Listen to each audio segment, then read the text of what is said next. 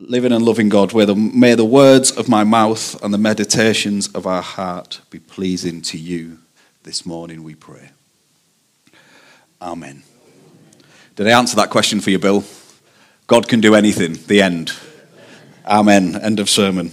Um, we've been spending uh, the last few weeks, and we will be spending the next couple of months, for those of you who've been with us, looking at the big picture, exploring the kind of the whole picture of scripture as we have it, and kind of zooming in on a few stories to see what we can learn, and then zooming back out into how it fits into the whole economy and the whole picture of who God is, of what God is doing, of what God promises us as his people, and of how we live in like how we are to live in light of that. So that's what the next few months of our journey together is going to be about.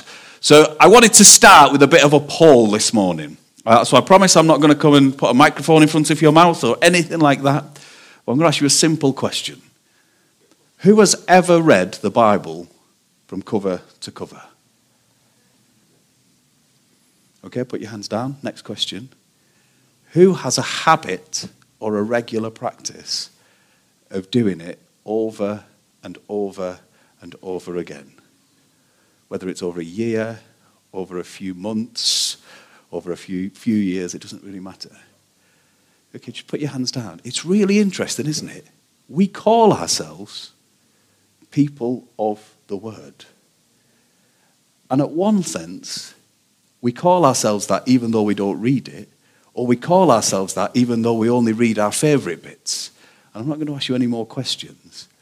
But why are we investing in this big picture of God series? It's because for the church of God, the church of God has never, ever, ever been more biblically illiterate. The rates of literacy in the world around us, in the country around us, have never been higher. And the way in which the people know the story of God has never, ever been lower. If you want to be really terrified, one of the things I do when I'm not here is I teach other people how to be vicars. And I know it's a joke.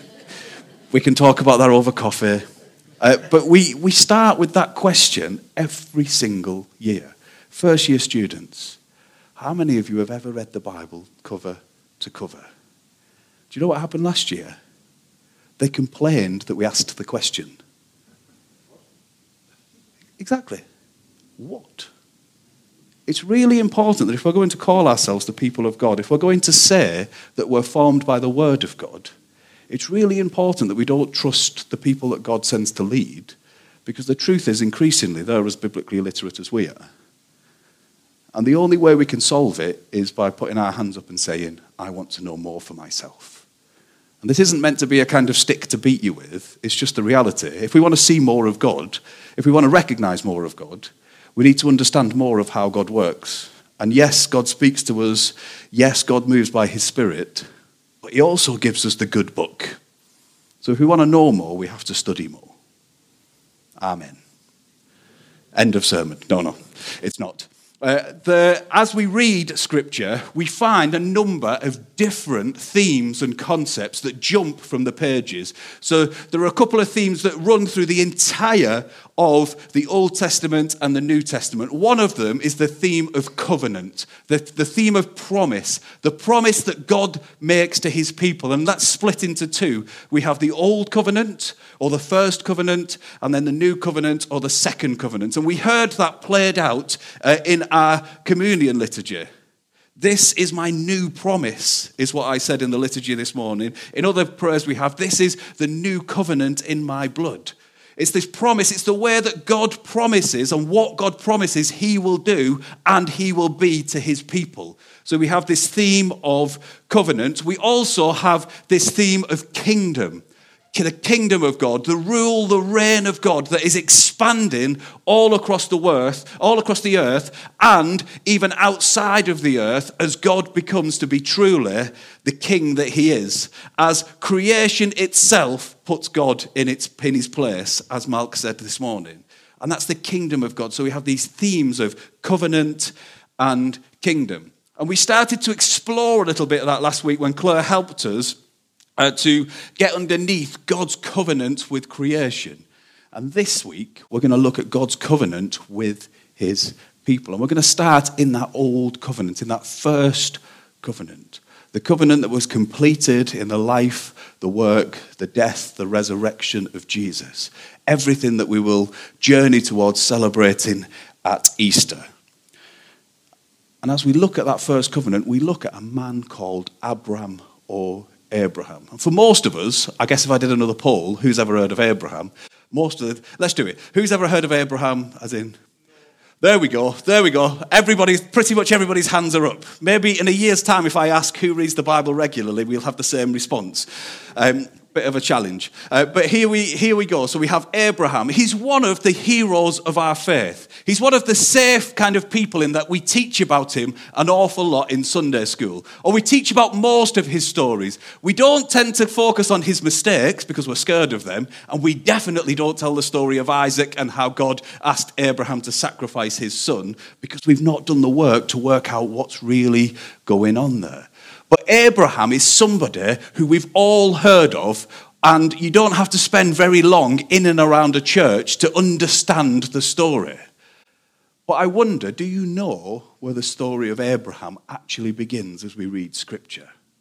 Because it becomes really clear, and it would have become really clear as Bill started to read Genesis 17 this morning, that he doesn't start in Genesis 17 we joined the story of Abram, who became Abraham, and Sarai, who became Sarah. We join it halfway through in our reading this morning. So we have to look for the start somewhere else. You don't need to worry, I'm not going to ask you to find it.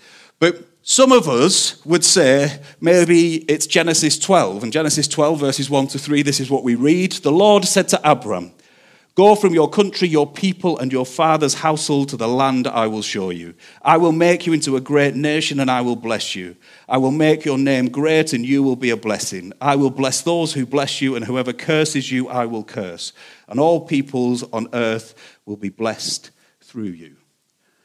And we can be forgiven for thinking that's exactly where it starts. God's call to Abraham, uh, to Abram at that point, sorry, Abram, will you follow me? Go to the nation that I am sending you. Leave everything else behind. But here's the thing I don't think that's where we first meet Abram. I think we first meet Abram at the end of Genesis chapter 11, and it isn't his story. Because what we have at the end of chapter 11 of Genesis is the story of Terah, Abram's dad. And Abram's dad, we're told, decides of his own accord that he is going to leave his homeland and journey towards Canaan. Now, the scripture doesn't tell us this, and I want to be really clear that this is my summation, because what we have is either the biggest coincidence in the history of the kingdom of God that Abram's dad is sent to the same place that Abraham would go on to be sent to, or we have something going on where Terah is, is engaging in the same message, in the same story of God that we will go on to see his son Abram, who becomes Abraham, do. And what we see is Terah begins to set off towards Canaan. He gets to Haran, and for uh, a number of different kind of reasons, and you can have a look and kind of read that bit of Genesis, and you'll suddenly work out that Terah had a son called Haran. He got to a place called Haran. Probably his life fell to pieces, and so he settled there. He settled there and didn't carry on into to fulfill either the purposes of his best idea or what I think is going on into where his God was leading him. And it was in the midst of that that God speaks to Abram. And he renews that call leave everything and follow me. And this time with Abram, he says that as you go, I promise I will be with you. Here's the thing the first thing we learn, the first thing we need to learn in the story of Abram failure is never fatal. Even in the kingdom of God, failure is never fatal. Abram already knew that his dad set out and settled. There was something going on here. There is something that hadn't been followed through on, and God and yet God still said, Abram, I want you to go, and I promise I will go with you. Our failure is never, ever fatal. Arguably, the very first thing that Abram does is he fails. A bit further on in Genesis chapter 12. Go from your country, your people, and your father's household to the land I will show you. That's 12, verse 1, sorry. So leave everything, the land you know, your father's household, and set out. And God says to Abraham, I will show you where you're to go. So what does Abraham do? Uh, we find out a bit later. So Abraham went as the Lord had told him to. So far, so good. And Lot went with him. Who's Lot? A member of his father's household. So the first thing that Abraham does is he goes, he follows God, but he takes somebody that he was supposed to leave behind. And yet God goes with him. Our failure is never fatal. God uses everything. We don't get one shot. God continually says, I want you to follow me. I want you to follow me. We've got nowhere near the covenant that God makes with his people, and yet we have this message that goes on and on and on that says that God is saying to his people, Your failure is never, ever fatal. So, what does God promise? And I know I've said this, but I'm going to say it again because we live in a world where we want the fruit of the promise, but none of the work to make it a reality. God is really, really clear to, to Abram. Go, follow me, and as you're obedient, I promise that I will. That's the covenant that God makes with his people. That's the covenant that God makes with you and I. As you follow me, I promise that. Dot, dot, dot. What we want to hear, and in fact, most of the time, what the world around us preaches back to us as the church is, but God is, and God says, dot, dot, dot. But he also says, if you do this, then I will do this. So, kind of in our wing of the church, we get to 2 Chronicles 7, verse 14, which is If my people will humble themselves and pray, then I will hear, I will turn, and I will heal their land. We're all for the turn and heal the land, but we don't read the condition that says, If my people humble themselves, turn and pray. It's the same thing. As we follow, God promises. And this is what God promises He promises three things I will make you a great nation. He says to Abraham and Sarai, I will make you a great nation. A man and a woman in the ancient world at that time had one job make babies. That's literally what they were about because it secured their legacy and it secured their future. It was part of their identity. Nothing else matters. We, met, we meet Abram and Sarai at the end of Genesis chapter 11. If you go home and read it, you're not going to read this introduction to Abraham and Sarah, these great heroes of faith. You're going to read an introduction to Terah's son, Abram, his wife, Sarai. And what are we told? They're barren. Nothing else. Nothing else at all. We're just told that they're barren. Why? Because it engulfs, uh, ensnares them as people, and it becomes everything about their identity. They have no legacy. In the world that they live in, sadly, they're seen as utterly worthless. They are without issue. And what God promises is, I will make you a great nation. It's either true or it's some kind of sick joke. Because what God is actually promising is that as you follow me, for Abram and Sarai, I am going to repair and restore your identity and I'm going to replenish your legacy. That's what God is promising. I am restoring and repairing your identity and I am going to give you back your legacy. Why does Abraham become Abraham? Why does Sarai become Sarah? Because they are different people in light of how they follow their God and what their God promises to them. I will make you a great nation. I will make you a blessing. This childless couple would have had the stigma of their barrenness following them around. They will have never, ever been considered a blessing. Why? Because as they approach old age, and let's not forget, as Bill reminded us, in Genesis 17, we meet Abraham as a 99 year old man. As they reach old age, they've got nobody to look after them. I would have said in years gone by, this is like a world without the National Health Service. Uh, but kind of given the issues we face in social care in this country, maybe, maybe it's not too far from where we are now. But joking aside, it was a lot worse. Actually, they had no future. They were a burden on somebody, and they were a burden on people who lived outside of their family. And God says, I will make you a blessing as you follow me. No longer will you be seen as a burden. There are lots and lots of other things that are going on in the story of Abraham and Sarah. But at points, we literally read that as God unfolds more of the story he has for them, Sarah laughs. And I would. Because it's so different to the world that they have experienced. It's so different to the world that they expected. I will make you a great nation. I'll restore your identity. I will replenish your legacy, God says. I will make you a blessing, and I will bless all people through you. From the start, the plan of God for his people was all encompassing and universal. This covenant isn't a promise, isn't an agreement that's made between God and Abraham, or between God, Abraham, and Sarah, or between God, Abraham, Sarah, and their family, or between God, their family, and their people.